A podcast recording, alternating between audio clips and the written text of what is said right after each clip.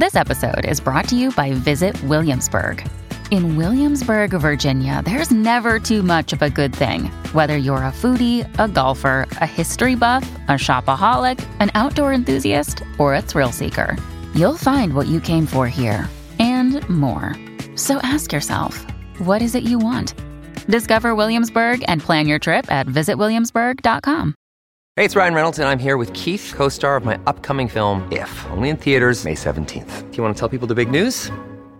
All right, I'll do it. Sign up now and you'll get unlimited for $15 a month in six months of Paramount Plus Essential Plan on us. Mintmobile.com slash switch. Upfront payment of $45 equivalent to $15 per month. Unlimited over 40 gigabytes per month. Face lower speeds. Videos at 480p. Active Mint customers by 531.24 get six months of Paramount Plus Essential Plan. Auto renews after six months. Offer ends May 31st, 2024. Separate Paramount Plus registration required. Terms and conditions apply if rated PG. Hello, everybody. This is Marshall Poe. I'm the editor of the New Books Network. NBN listeners like to read books and buy them. So we thought we'd tell you that right now, our friends at Princeton University Press are having a remarkable site wide sale. You can get 50% off books, including ebooks and audiobooks, with the code 50, F I F T Y, at checkout until May 31. You can save some real money on Princeton University Press books. I encourage you to go there and check it out.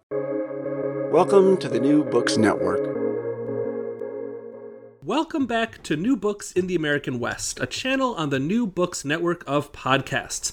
I'm Stephen Hausmann. I'm an assistant professor in the history department at the University of St. Thomas in St. Paul, Minnesota, and I will be your host for today's discussion. And I'm very pleased today to be speaking with Jarrod Hore.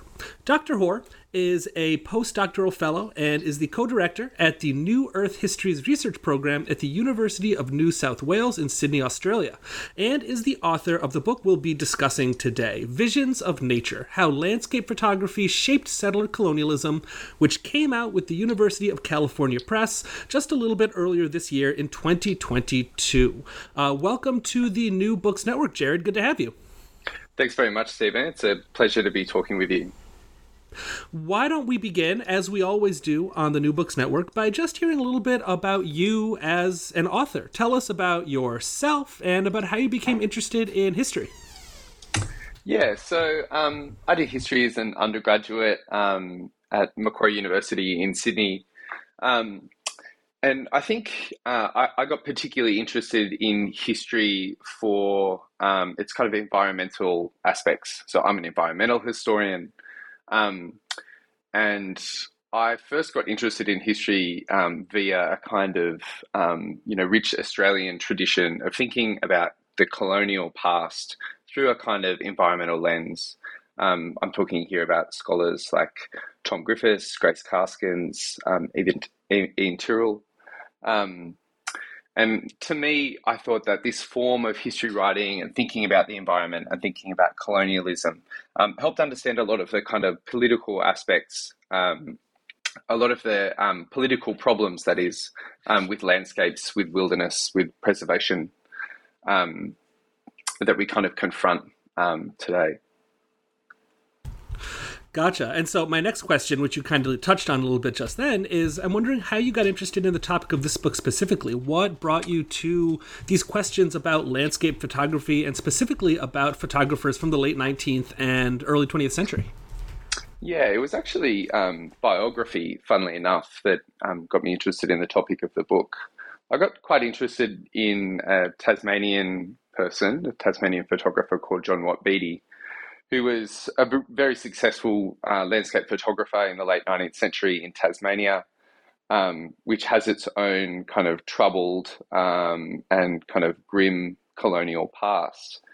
And I got really interested in the series of images um, that this guy John Watt Beattie made of the, you know, the beautiful Tasmanian highlands, which are still a kind of really important site for wilderness tourism today um, but also all of the other things that um, John Beattie photographed. He photographed Indigenous people um, on missions in um, Tasmania uh, and in Bass Strait.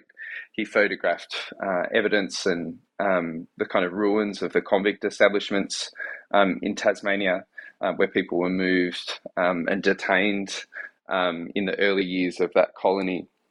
And I think what I got interested in, in particular, were how these images related to one another and what kind of visual universe um, you know, it meant to have uh, a photographer who was taking photos of all of these different things, all of these different aspects of colonial society.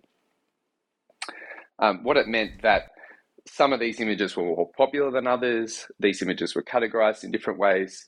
And to me, this became like a big kind of problem um, that I wanted to solve, uh, which, you know, made me have to look at other colonies as well as Tasmania.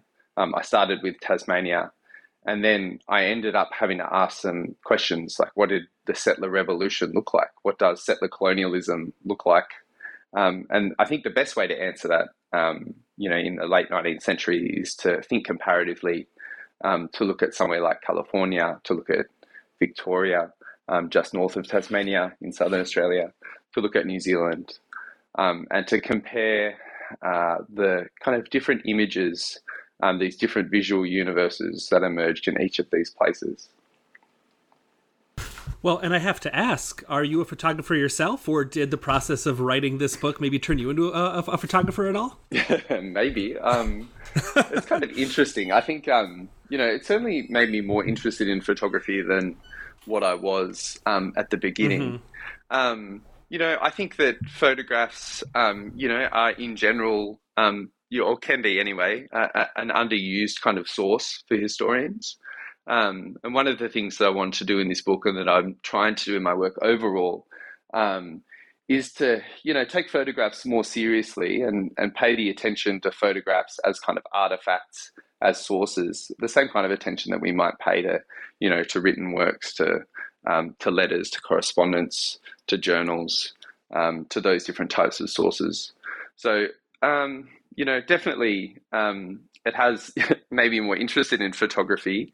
Um, I've become um, I've become much more interested in the kind of aesthetics um, of you know the aesthetics of environments, um, but I wouldn't call myself a photographer. Um, you know, in a general sense.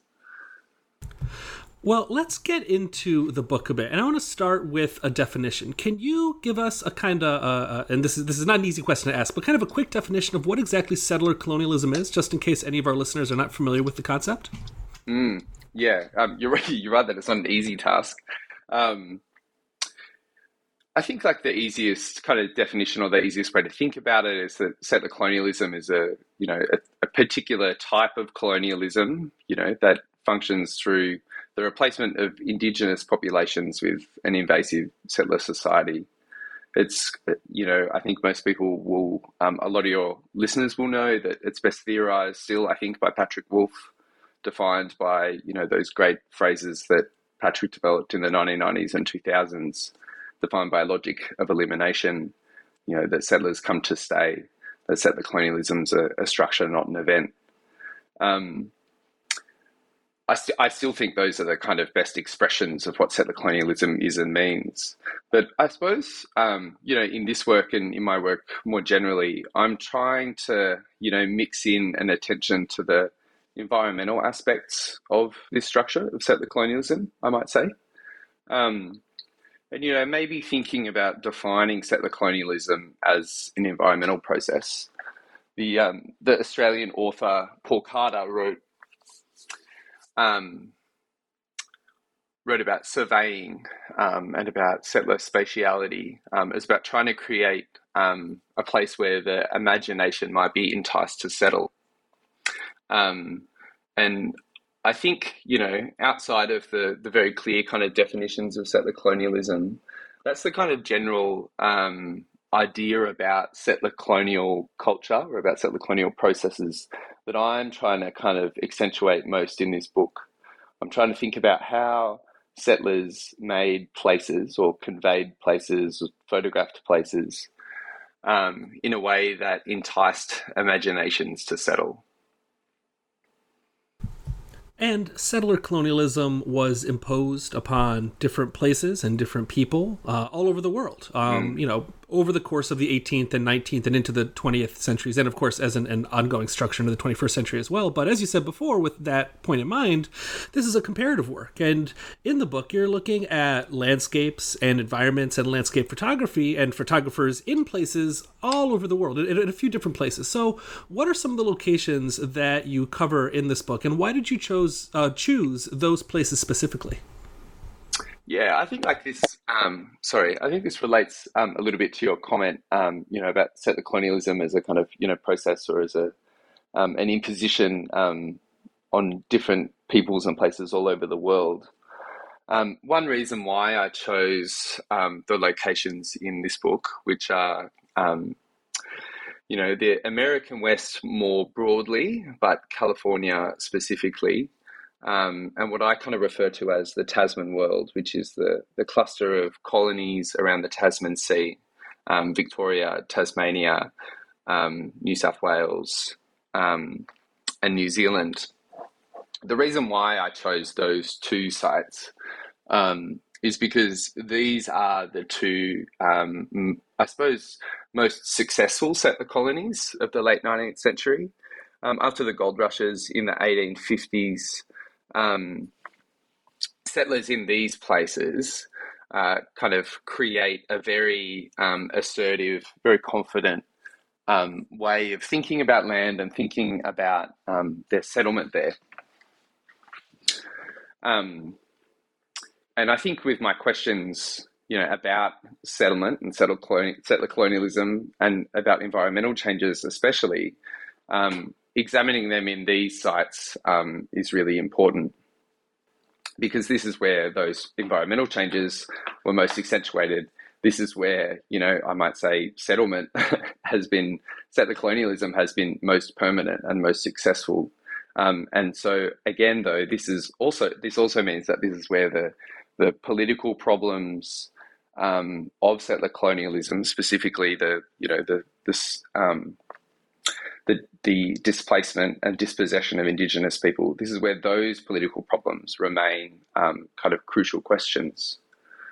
So, a lot of these, a lot of the places that I write about in the book, um, the photographers are based in cities. So, we're talking about places like Dunedin in Otago, we're talking about Melbourne, San Francisco, um, Hobart. And some of these cities are some of the most successful, fastest growing um, places in the world at this time. Um, this is something that James Belich has explored in detail. Um, calls it explosive colonialism, um, in which population growth is rapid. There's a huge amount of movement between Europe um, and places like California and Australia, and between the eastern United States and California. There's also a kind of movement of people, um, and I will say also photographs um, around these places in the late 19th century. Um, the other interesting, or I suppose the other important reason why um, I've considered California and this Tasman world is because there was quite a substantial um, interchange um, of people, ideas, um, and technologies between those two places across the Pacific in the late 19th century. Uh, I recently had uh, Mae Ngai on the book, the historian at Columbia University, to discuss her her latest book on uh, Chinese uh, emigration around the Pacific world and around settler colonial societies. And she's also making similar connections between, say, gold rushes, for instance, in Australia and in the American West. So it sounds as though these sort of the, the, this kind of comparative work between Australia and the West, this is kind of having a moment right now in the field. It sounds like you're very much at the center of that. oh, that's very kind of you to say. I think um, you know it's a. Um, but, you know, um, scholars wrote about this, you know, in the 1990s and early 2000s mm-hmm. as well. Um, you know, I, I, think it's an interesting, it's interesting to kind of return to and ask why that's the case. Um, I think um, that that was very much a kind of transnational moment in the 1990s. And I think this moment is possibly maybe a little bit more comparative, um, still transnational, um, but I, I, suppose the, the questions, you know, are a bit different um, in this case. Yeah. this is a book that's as much as it's about photographs and it's about landscapes and it's about environment and it's about large, you know, very real but also very theoretical ideas like settler colonialism. It's also a book that's about people and there are photographers at the heart of the story that you tell. So let's talk a bit about some of the characters who play important roles in this book. And early on in the book, uh, in Visions of Nature, you describe what you call six uh, geobiographies, which I thought was was a really useful term. Geobiographies of important landscape photographers from, broadly speaking, around the turn of the 20th century. So can you explain what you mean by geobiography, what a geobiography is exactly, and how that idea pertains to these individuals? Yeah, um, I mean, I, am trying. I'm probably trying to be a bit cute with the term, you know, in the way that um, historians sometimes do. Um, I liked it. It was it was effectively yeah. cute if that's the case. um, but you know, I think um, you know, wordplay wordplay is important. Um, and I, I, said before that I, have been interested in biography for quite a while. Um, and so when I was putting you know this book together, I wanted to think about um, life writing, um, obviously biography, but also earth and life writing, you know, as an environmental historian. So I wanted to, you know, I, I use this term because I'm trying to, um, you know, make it help me focus on the way that these settlers came to identify with the places they ended up um, and how they kind of, you know, how their work fed into um, a process where other people um, came to identify with these places. Um, notably, five of these six photographers that I deal with, and I'll, I'll go through them in a minute, um, settled permanently despite kind of moving around um, in the places that they settled to. And so I think this term helps us recognize um, the connections that bound settler image makers um, and colonial places together. But it also reminds us that these photographers never just kind of, you know, conjured these visions out of thin air that they drew them from a vast network of people who were also working intimately with places. Um, you know, these are scientists, writers, thinkers. They were native guides often, um, even the physical places themselves. And so these ties, I think, between um, these kind of like settled settler networks um, are preserved, and physical places are preserved in the photographs that are produced in this period. Um, and there are kind of environmental attitudes encoded in them as well. But I think in the end that geobiography leads us to consider how these, you know, emerging senses of sight um, that come across through science, through landscape photography, through new environmental attitudes, they actually came to shape different lives. Um, they certainly shaped the lives of these six settler photographers that I write about. Um, so, just to go through the photographers quickly, um, they're all men. Um, you know, many of them are British. Um, the first one, or the um, yeah, the first one was Daniel Mundy, and so he's a New Zealand photographer, um, born in Wiltshire in England. Um, emigrates to New Zealand in 1864. Um, begins working, um, you know, drawing from the capital that gets unleashed in southern New Zealand during the gold rushes in Otago to take photographs of landscapes and of people. He ends up moving to Sydney um, for a while in New South Wales, um, photographing in Sydney, and he ends up um, dying in 1881 in South Melbourne. Daniel Mundy is a kind of, you know, a, a, I suppose a, a neglected figure um, in New Zealand and Australian history. Um, but the next one, um, you know, uh, your readers will definitely know of Carleton Watkins, born in 1829. He went on to New York. Um, moves to California, um, has these connections with Collis Huntington, seems to be, um, you know, deeply involved with a whole series, whole series of um, important moments in the history of the American West. Um, I also discuss um, Eadweard Muybridge as a kind of complementary, um, you know, figure for Carleton Watkins he's the one that doesn't end up finishing his life in the place that he settles in. Um, Muybridge has, you know, as I'm sure your readers will, your readers, your listeners will also know, a very kind of um, peripatetic career, um, moving all over the place. The other photographers, um, there's another New Zealander, Alfred Burton, who becomes famous for a um, trip that he makes into the Maori controlled King country in the 1880s takes these um, amazing photographs, um, ethnographic photographs of the people who live in the King Country, but is also kind of instrumental in the way that Carleton Watkins was in taking photographs of the natural environment there um, just before it becomes highly valued by settlers as a wilderness and then becomes New Zealand's first national park.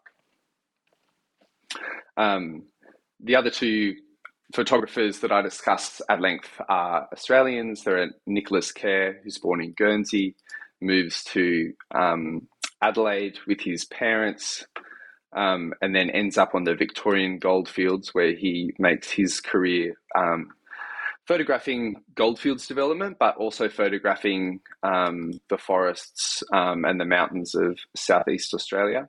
And the final one's the photographer that um, got me interested in this project in the first place, um, John Beattie, um, who gets called the, the Prince of Landscape Photography in Australasia late in his career. But he is, his family are Scots. He moves to Tasmania in 1878 um, and immediately starts taking photographs um, on the kind of, um, you know, the, the high plateau um, of the interior of the Tasman of the island of Tasmania, um, which is probably the closest comparison in Australia, anyway, um, to the kind of landscapes of the high Sierras. Um, he also has a kind of peripatetic career. He stays in Tasmania, but he photographs in the Western Pacific. He develops Roald Amundsen's negatives of the trek to the South Pole in 1912. Um, and um, has a lot of kind of really important. Um, his photographs get taken up by the Tasmanian government um, in the 1920s and 30s. Um, and his imagery becomes the kind of centerpiece, anyway, of early efforts to um, communicate um, or to, to frame Tasmania as an important place of kind of wildlife, wilderness leisure. yeah, so those are the six photographers. Sorry for being a little bit um, for going on a bit there that's that, that's fine. And you know all of them have you know are, are, pretty fascinating characters and they all play an important role in the story. So it's it's, it's all good. Um, so those are the those are the, the, the photographers themselves. I want to ask a bit about the photography. And i've had other guests on who have written books about images and it's always a little strange talking about images on an audio medium like this um, but we'll do the best that we can. And i'm wondering if you could talk a bit about some of the photography itself, and specifically about the photography and the role that it played in uh, late 19th century empire building, in late 19th century imperialism. So, for example, could you maybe explain a bit about the role of Watkins photography in shaping how settlers were perceiving places like Yosemite or Mount Shasta, or even more sort of built environment places like the Spanish missions in California? What's the connection between creation of settler knowledge and photography in the American West and in the, the, the, the Tasman world? Yeah. Um, I suppose, yeah, we can definitely start with, with Shasta and Yosemite. So in the 1860s and 1870s, one of the most useful audiences for Carleton Watkins's photography um, were scientists and surveyors. And, and this is a kind of um, a situation that would be familiar actually to all of the photographers that I discuss. They were all kind of um, at various times in their careers intimately bound up with with survey work. And of course, you know, so survey work was was very important for all of these kind of emerging settler colonies um, in the late 19th century, measuring, categorizing, um, you know, encountering, describing, communicating what actually the land, what the land held, um, and what the possibilities of the land were um, was kind of core business for settler colonies. So in the 1860s and 70s, Carleton Watkins gets um, bound up um, with scientists and surveyors. He, he sells images of trees um, and of um, flora to botanists at Harvard and Yale, and images of, of landscapes and landforms to geologists. And so there's this flow of Carleton Watkins's photographs um, across America, but also across the world. They become kind of, you know, important um, objects in international exhibitions as well. So Watkins is quite involved with Josiah Whitney and William Brewer, um, and some of his photographs um, uh, printed in the Yosemite book by the California Geological Survey. In 1870, he joins Clarence King's 40th Parallel Survey um, and climbs and photographs Mount Shasta with the survey party. Um, and importantly, the newly encountered Whitney Glacier, which is the last remaining glacier in the American West, kind of settles a, a long running you know, debate amongst the scientists about glaciers in the American West. Um, later on, Watkins takes pictures for George Davidson's geodetic survey. Um, you know, and, and there is again, as I said, there are similar kind of situations um, across the you know the whites white settler colonial world at this stage. But the point is, is that this accrual of scientific knowledge about the American West and about different settler colonies, also in the Tasman world, it, it helps settlers develop more effective conceptions of belonging.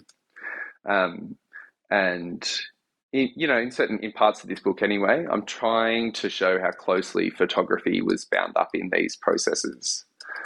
Um, the California missions um, are slightly different. Um, you know, Watkins is involved in the revival of the missions as a symbol of settler California in the late 1870s. Um, and that I think, you know, we know this is a kind of channeling of romanticism in landscape photography that Robin Kelsey has written about in the context of the American West, um, and the kind of invocation of different forms of ruin um, in that um, romantic turn. But I suppose what I'm trying to do here is I'm trying to put this in comparative perspective. Um, you know, Australian historians like Tom Griffiths have written about ruins and what ruins mean to settlers. Um, in some ways, that's similar to what Kelsey is doing, um, but in other ways, um, the the settler colonial politics of it, how it relates to that fact of Indigenous dispossession, um, is a, a, bit more clearer in the Australian literature. But so putting these kind of um, images, um, you know, of the California missions on the one hand, of the kind of decaying convict uh, infrastructure in Tasmania that John Beattie gets um, interested in. Um, these become kind of convenient symbols for settlers who are sensitive to the depth of their own local histories. Um, sometimes they're anxious about the depth of their own local histories. Um, so I think we can read this interest in the California missions. Um, and also, you know, Muybridge takes photographs of um, similar kind of ruinous um, mission and church architecture in Central America as well. I think we can read these kind of images of damage and decay um, to as ways that these photographers are trying to narrate and extend and to deepen settler territorial belonging um, by making you know viewers witness to different forms of epochal change. Um, now, there is that in the images quite clearly, but in this book, I'm trying to relate that back to also, um, you know, forms of romantic painting. So we're talking in the American case, um, you know, well back into the imagery of people like Thomas Cole. Um, in the Australian case, um, there's a number of romantic painters like Eugene von Guérard and Thomas Pigronnet who you know, th- their imagery is kind of on the wane in the late 19th century. Um, and, you know, these photographs of ruins, um, but all the, so these kind of like moody photographs of landscapes um, that are kind of sometimes positioned alongside them, they kind of take up the romantic legacy, um, I argue, in these settler colonies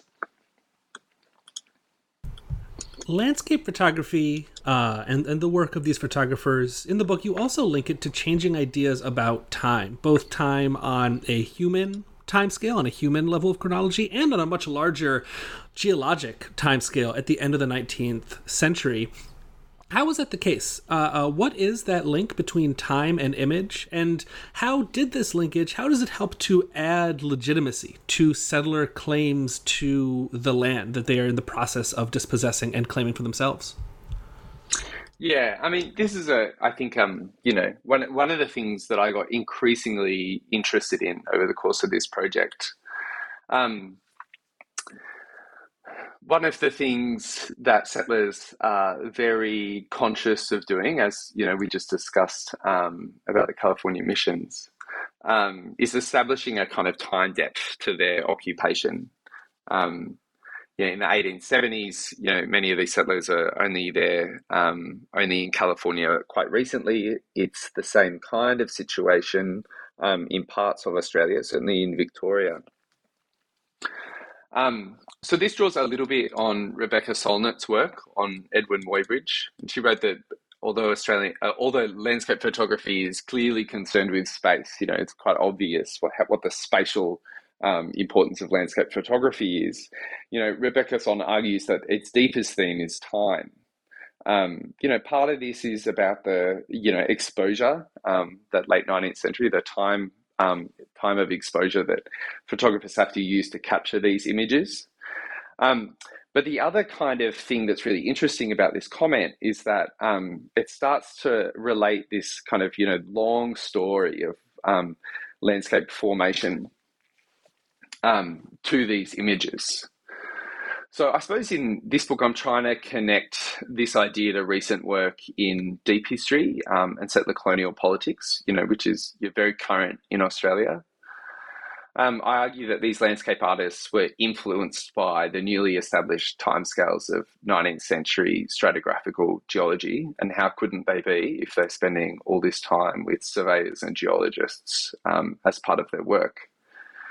But earlier, the revelation of deep time in the late 18th and early 19th centuries, you know, it, it, it humbles, as we know, existing human-centered chronologies, and it alternatively positions the Earth at the heart of history. And so, you know, I think I think it's interesting to think about landscape photography in this context, in which, you know, these images gained further temporal meaning as an expression or an impression of the physical archive of the Earth's history.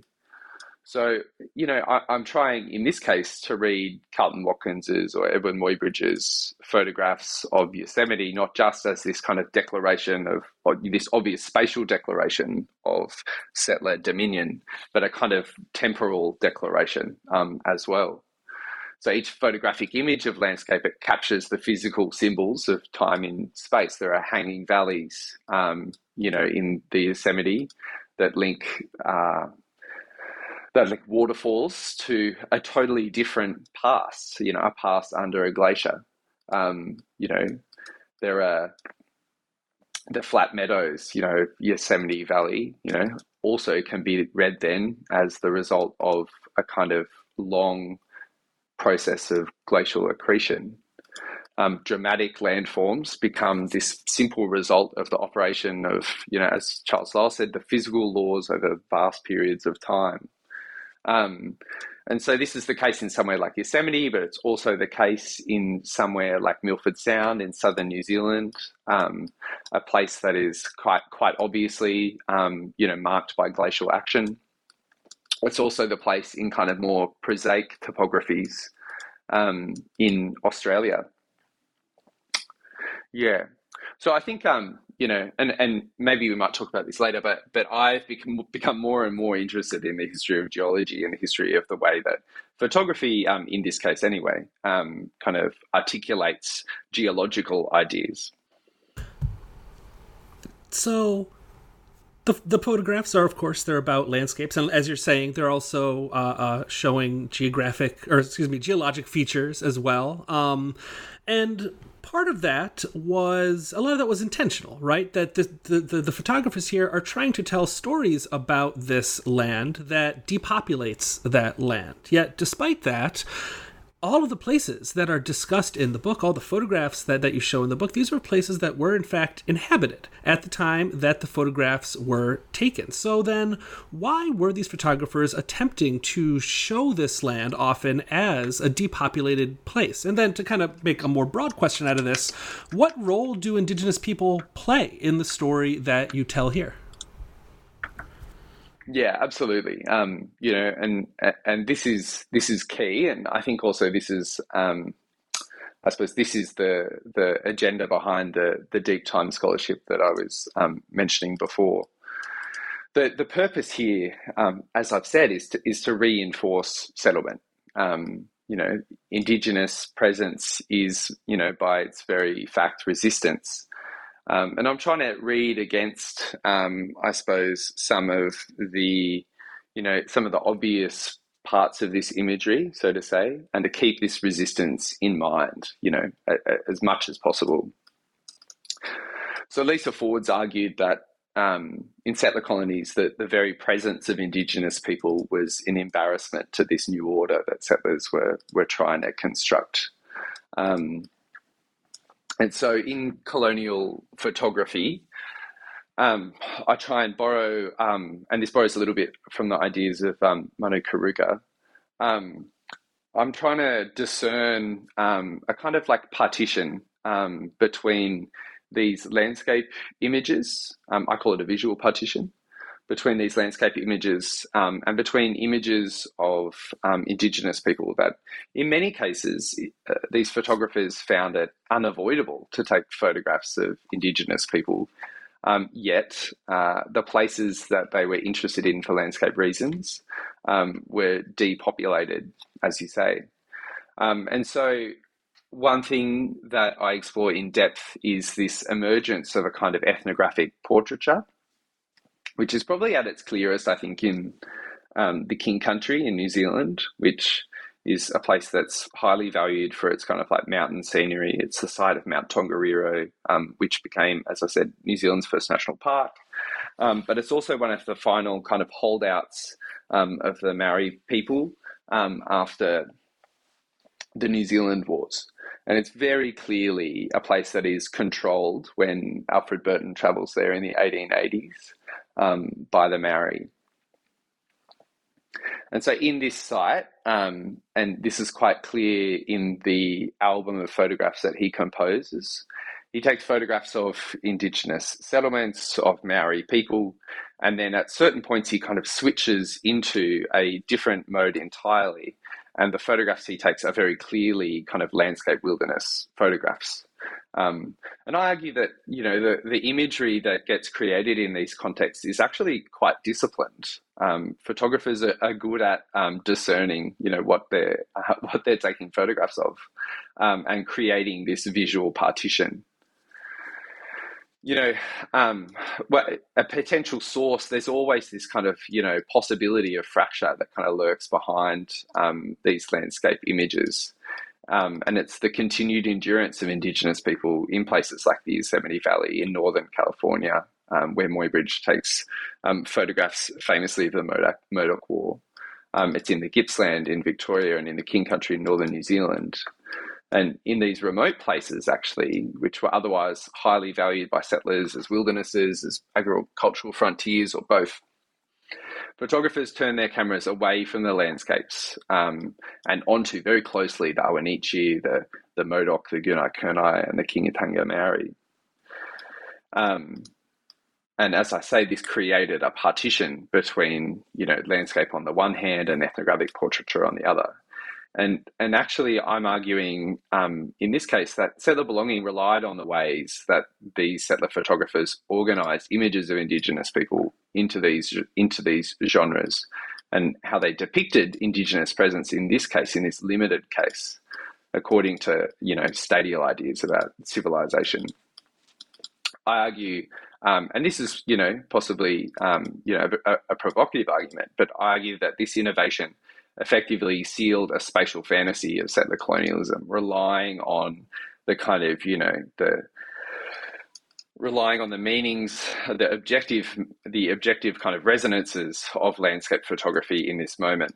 So photographically, wide expansion that kind of proceeded over the topographies and geologies of the Tasman world and the American West, as its rightful owners were contained within these tightly framed portraits um, and these kind of conveniently placed reservations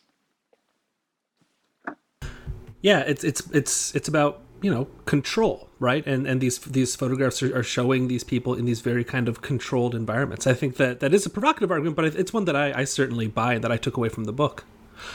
Mm.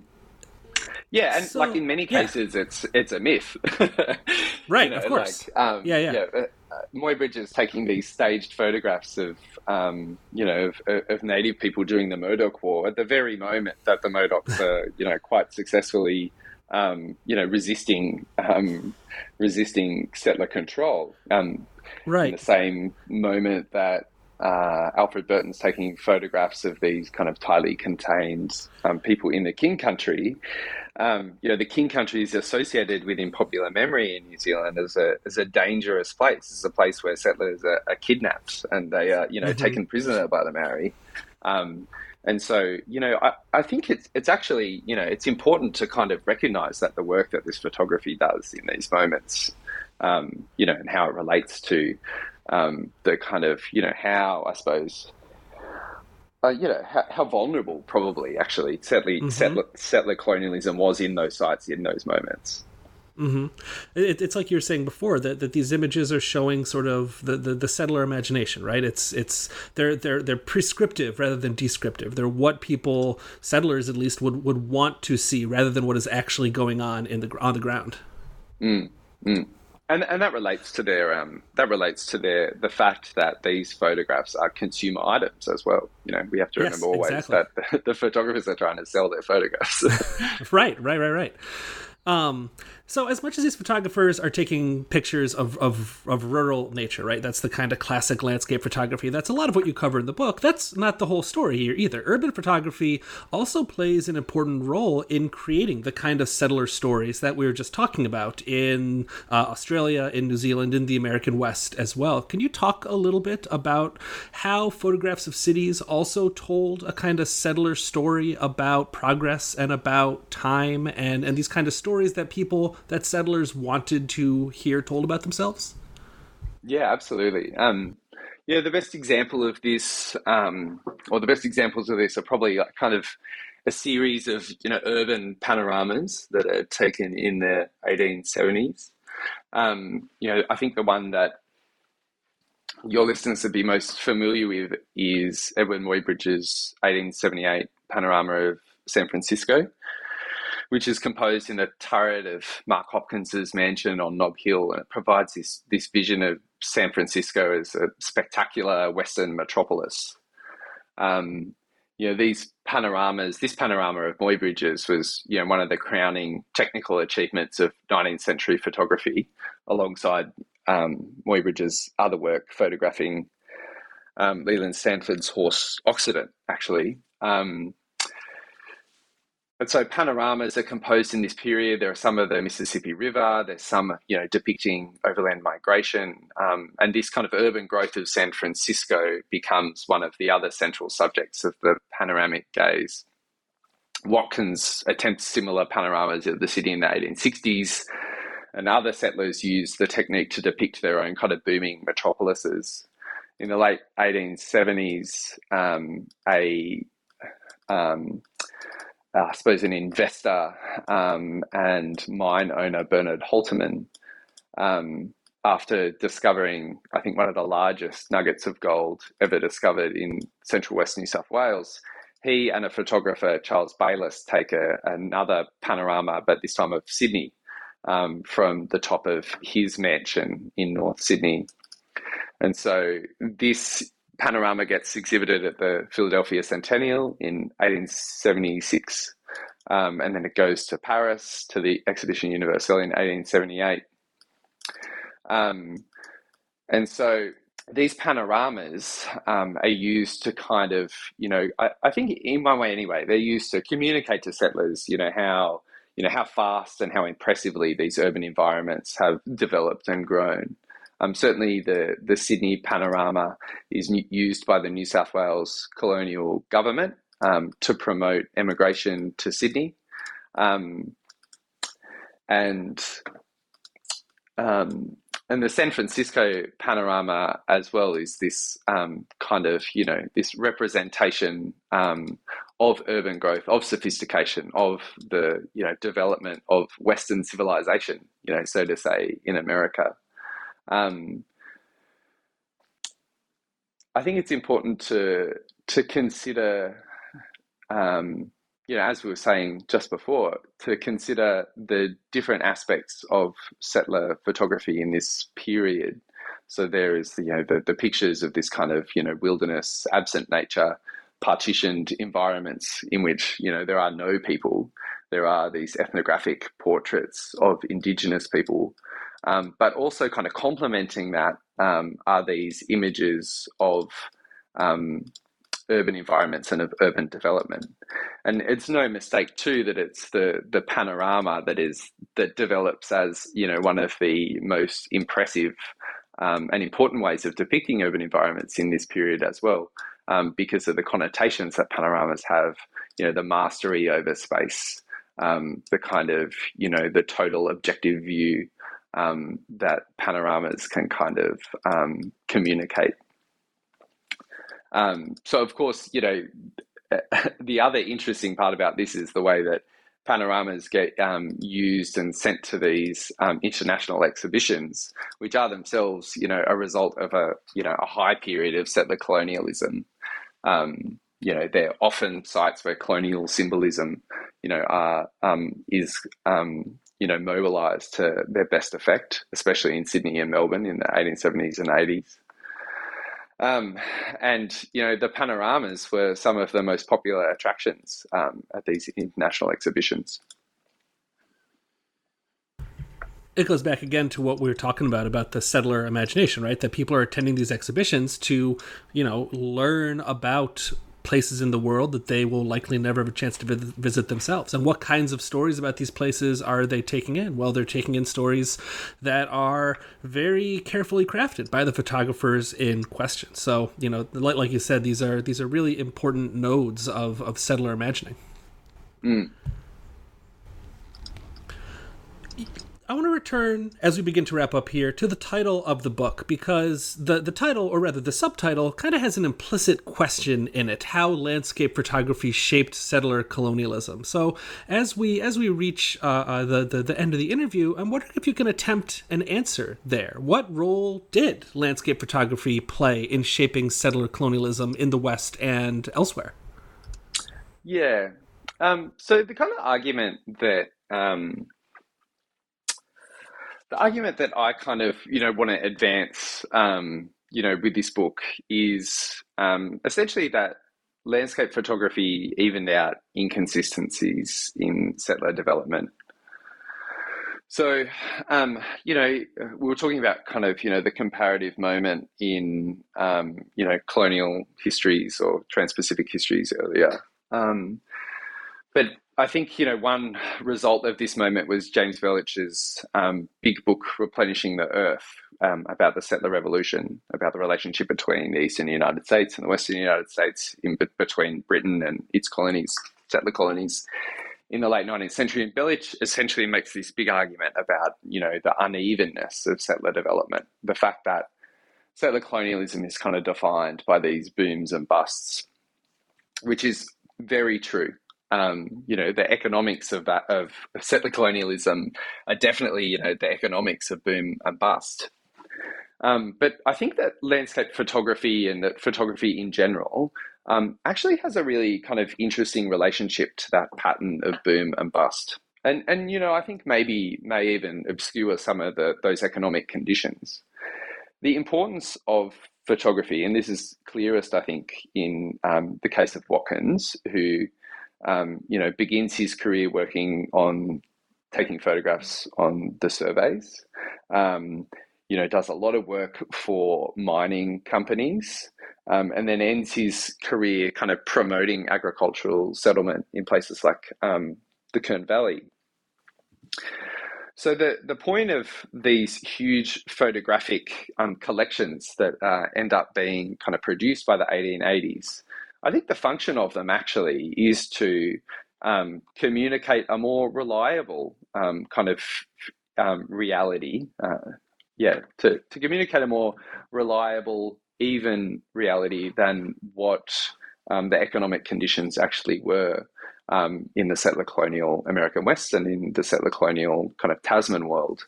We know that you know there were huge movements of people and capital. We know we know that um, there were moments where people would rush into a site um, during the gold rushes and then rush out of it again. We know that um, as a result of that, there were whole economies that you know fell apart.